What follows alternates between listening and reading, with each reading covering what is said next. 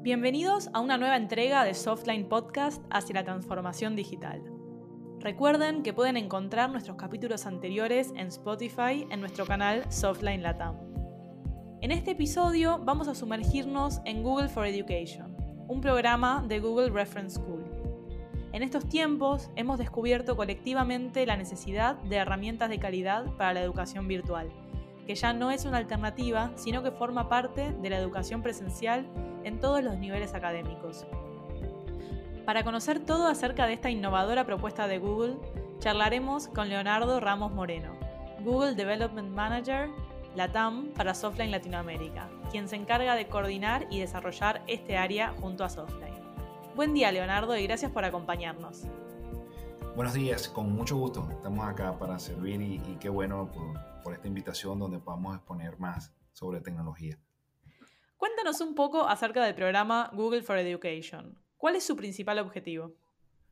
Eh, Google for Education es un programa de, Google, obviamente, eh, apuntado a potenciar las herramientas y el aprendizaje basado en, precisamente en la transformación digital para las academias o universidades o colegios en todos sus procesos, desde la escuela elemental, pasando primaria o secundaria y llegando obviamente a universidades. Parte de lo que se busca con este tipo de, de programa es que precisamente eh, en la parte académica tenga acceso a herramientas y programas educativos que les faciliten el aprendizaje y se democratice la educación en todos los sentidos. Esto evidentemente que va a beneficiar realmente el desarrollo educacional de todos los estudiantes, incluso de las organizaciones, donde precisamente desde cualquier dispositivo, desde cualquier lugar puedo accesar la información. Esto no es algo fuera de lo normal, es algo de lo que hoy día deberíamos estar exigiendo y pretendiendo como usuarios académicos, tomando en cuenta que podemos usar herramientas de consumo masivo o de entretención que se pueden consumir desde teléfonos, desde tabletas, desde cualquier lugar, precisamente eh, al alcance en la mano. ¿Qué es una Reference School y cuál es el valor de ser una? Reference School eh, es un programa bien particular de, Google dentro de su línea de Google for Education que busca potenciar a las, a las, unidades eh, académicas basados bien sea en escuelas elementarias, primarias, secundarias o universidades, que les permita desarrollarse con, académicamente con las herramientas de colaboración en tiempo real y de generación de contenido de una forma pues bien ad hoc, bien basada a lo que sería la transformación digital apuntalada realmente en lo que es la reconfiguración digital del negocio o reconfiguración digital de la educación como hoy día ya lo está demandando esta nueva normalidad. Parte de esto efectivamente son, son unos pilares que, es lo que genera el nuevo, este nuevo camino basado primero no solo en la implementación de estas herramientas para el consumo de los educadores, y de los, en este caso los alumnos, sino también apuntado hacia la comunidad para representantes, cuando sea el caso que aplique, pero todo el ecosistema junto a poder entonces o consumir estas herramientas, lo que va a permitir entonces un proceso de adopción que definitivamente hace falta eh, para poder entonces impulsar este tipo de programas de un, proceso de adopción donde tanto padres, representantes, eh, eh, la parte administrativa de, estas organizaciones o instituciones, así como los docentes, se preparan, toman sus certificaciones, toman sus entrenamientos, precisamente para poder entonces desarrollarse en la parte académica generando innovación. Que la innovación al final del día es lo que, lo que deberíamos estar apuntando y siempre buscar, obviamente, de aprovechar este tipo de herramientas. Y al, al hacer la innovación nos permite entonces la transformación y la reconfiguración de todo el negocio, sacándole el máximo provecho a la parte académica, educativa, ya que alumnos que hoy día eh, les puede costar por allá tener acceso a información o a un computador, incluso desde un teléfono, pueden accesar y, eh, consumir este tipo de, contenidos que los va a facilitar el aprendizaje. Ahora, ¿qué ocurre? Una vez que eh, esto se logra, este proceso de educación, de implementación, de adopción, viene un proceso muy importante que es las certificaciones que va a poner entonces al colegio en el listado global de colegios de referencia de Google, precisamente como aquellos colegios que son referentes de la transformación digital y de la reconfiguración digital del día a día. Esto permite que salgan de la, la educación convencional y los va a permitir, les va a permitir competir en un mercado bien interesante como es el mercado académico, ya que nosotros como alumnos o padres de alumnos buscamos siempre que nuestros hijos estén en las mejores escuelas, en los mejores colegios, que den las mejores herramientas para que desarrollen todo su potencial. Y del otro lado también las academias están siempre buscando eh, las herramientas que los permitan diferenciarse del mercado y generar el, mejor valor agregado a sus alumnados precisamente para que puedan destacar. Y este es el camino perfecto o una de las herramientas perfectas que permite este, este objetivo. ¿no? ¿Cuáles son los requerimientos mínimos para ser reference school? Mira, muy buena pregunta porque todas las academias sin importar el, estilo, pueden ser escuela de referencia de Google. Sin embargo, el requisito que se pide es que efectivamente haya unas porciones de licenciamiento que corresponde, que acompaña a este tipo de, soluciones, como el caso de eh, WordPress for Education, que son herramientas colaborativas que cubren todo el espectro de la ofimática y toda la parte de Classroom o eh, aplicaciones para la educación como tal y esto debe ir acompañado con una porción de Chromebooks eh, o dispositivos que son, eh, vienen a reemplazar las notebooks tradicionales eh, de una forma tan sencilla como el uso, porque son herramientas basadas o un, dispositivos basados en nube ya listos para ocupar la, nube, dándole seguridad, estabilidad y administración sencilla. Pero por último, no menos importante, es el costo estamos democratizando. ¿Qué quiere decir esto? Que una notebook normalmente puede costar entre 800 y 1500 dólares, mientras que una Chromebook para estudiantes parte en 300 dólares. Ya ahí definitivamente hay, una, hay un diferencial importante. Ahora, como requisito de esto también pues lleva todo el proceso eh, de certificaciones. Hay que, tienen que sacar unas certificaciones en la parte eh, docente, tiene que sacar unas certificaciones la parte eh, administrativa, así como también en los procesos de adopción que requieren los alumnos como sus representantes en el caso que esto aplique. Entonces, eh, la conjunción de todas estas variables permite que el, colegio o la academia puedan ser eh, ya optar al proceso de referencia de Google. Cuéntanos acerca de las herramientas más importantes que ofrece Google for Education a las instituciones educativas. Muy, muy interesante la pregunta porque las herramientas son múltiples. Hay muchas herramientas, eh, no solo las herramientas per se que, o aplicaciones que se usan de forma nativa, como la parte ofimática con WordPress, que permite la colaboración en línea, acceso a, a analítica, acceso a Classroom, que son las herramientas o, las salas de, chat, por así decirlo, para videollamada, pero para impartir clases donde generas contenido, donde entregas información y temas de importantes como la grabación de, la clase que, pues, para que pueda ser consultada en cualquier momento por el alumno o sus representantes, si así lo desea, sino que también hay la ocupación de herramientas como Chromebooks, precisamente para el estudiante, que son sumamente económicas, resistentes, sobre todo en ese tema importantísimo, eh, porque incluso pueden ser escenarios donde en la parte académica tú puedes tener tu propio eh, Chromebook, pero puede ser que en la parte eh, elemental o primaria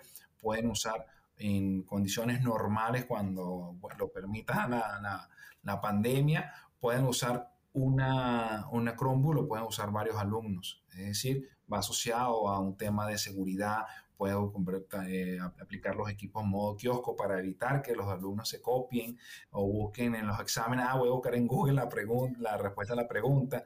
Entonces, ahí hay varias herramientas por ese lado. Pero quizás una de las más importantes de esto es la preparación continua, los entrenamientos que entrega Google a los alumnados gratuitos estos entrenamientos, eh, precisamente para que se fomenten y aprendan las nuevas tecnologías, abran la mente a lo que es la transformación digital y empiezan a innovar. Yo creo que ese es el, el, valor más interesante que ofrece como herramientas eh, el programa de Google Reference School. ¿Cuál crees que es la importancia de implementar estas soluciones en estos tiempos? Mira, yo creo que como lo hemos conversado hasta el momento, la, el valor o la importancia de, esta, de este tipo de reconfiguración digital, porque realmente es lo que hay que hablarlo ahora, es la democratización de la educación. Eh, yo he visto, eh, me he encontrado con, con alumnos, eh, incluso con, con, compañeros que con sus hijos están en zonas bien remotas, complicadas por el tema de la pandemia. Mucha gente incluso salió de las grandes ciudades y fue otra vez hacia el interior de, de, las capitales, saliendo de las capitales. Y efectivamente los, los enlaces a Internet no son lo mejor que se podría esperar en economías quizás que más complejas como algunas en Centroamérica o en Caribe, donde el, acceso al Internet puede ser que funcione, viene tormenta eléctrica, se cae, eh, se va la luz, ese tipo de cosas, eh, complejiza realmente este tipo de, de escenario. Entonces la importancia son herramientas que permitan que el alumno o incluso el usuario desde cualquier lugar que se encuentre puede accesar con cualquier herramienta, no necesita un super equipo, no necesita una super conexión, no necesita un enlace satelital, nada por el estilo, nada de un computador traído de la NASA, no, no. Con una herramienta tan sencilla como un, smartphone o como una tableta, va a poder entonces asistir a sus eh, clases y a obtener todo su contenido tal cual como si estuviese sentado frente a eh, salón de clase. Excelente. ¿Crees que la educación virtual va a desplazar a la tradicional o que ambas se complementarán? Mira, yo en lo particular creo que se van a complementar, eh, tomando en cuenta un, escenario que ya hace un tiempo ya muchas universidades estaban tomando eh, posgrados a distancia, eh, incluso carreras a distancia. Hoy en día esto agarra más fuerza y con nuevas herramientas y es normal que esto ocurra. Todo ha evolucionado, todo ha evolucionado. Si lo vemos desde el punto de vista, los autos, antes usábamos carretas, ahora usamos superautos, ya están hablando de autos eléctricos, autos que se manejan solos. Eh, computadores, yo, me, yo recuerdo mi, mi primer eh, notebook pesaba cerca de 3 kilos, o sea, y esto más el cargador, toda la mochila cargada parecía una tortuga ninja con, con ese caparazón atrás. Hoy en día una notebook te pesa menos de un kilo. ¿ok? Eh, y las baterías también, y los teléfonos, recuerdo, no sé, aquellos que puedan recordar los teléfonos, los primeros teléfonos celulares, era un blog que realmente cargabas hablando por, por teléfono. Hoy en día, pues te cabe en la palma de la mano un teléfono eh, y súper delgado, y la, aquella, aquella, aquella época la batería te duraba dos horas, Ahora una batería te puede durar hasta dos días, dependiendo del uso ¿no? que le puedan dar. Pero como te comentaba, todo ha evolucionado, la medicina, la construcción, todo. Y lo único que se había mantenido igual ha sido la educación. El mismo formato, hace 100 años, usted va, entra a un salón de clases, 30, 40 alumnos, todos sentados frente, al frente a, la, a la pizarra y viendo al, al, educador. Y lo que ha cambiado quizás ha sido el modelo donde el docente cambia a ser facilitador o efectivamente eh, han incorporado pantallas, eh, en vez de tener pizarrones de tiza, de tiza ahora usaban eh, pizarrones con acrílico y esto algunos colegios más fancy o que han invertido un poco más en tecnología han puesto algunas pantallas electrónicas, pizarras digitales, pero al final del día el modelo sigue siendo el mismo. Entonces, con esto lo que nos ha pasado, no, hay que, no hay mal que por bien no venga, como dicen, la pandemia ha acelerado el proceso de transformación digital y ha cambiado ese chip, ha cambiado ese mindset de que definitivamente yo puedo aprender desde cualquier lugar.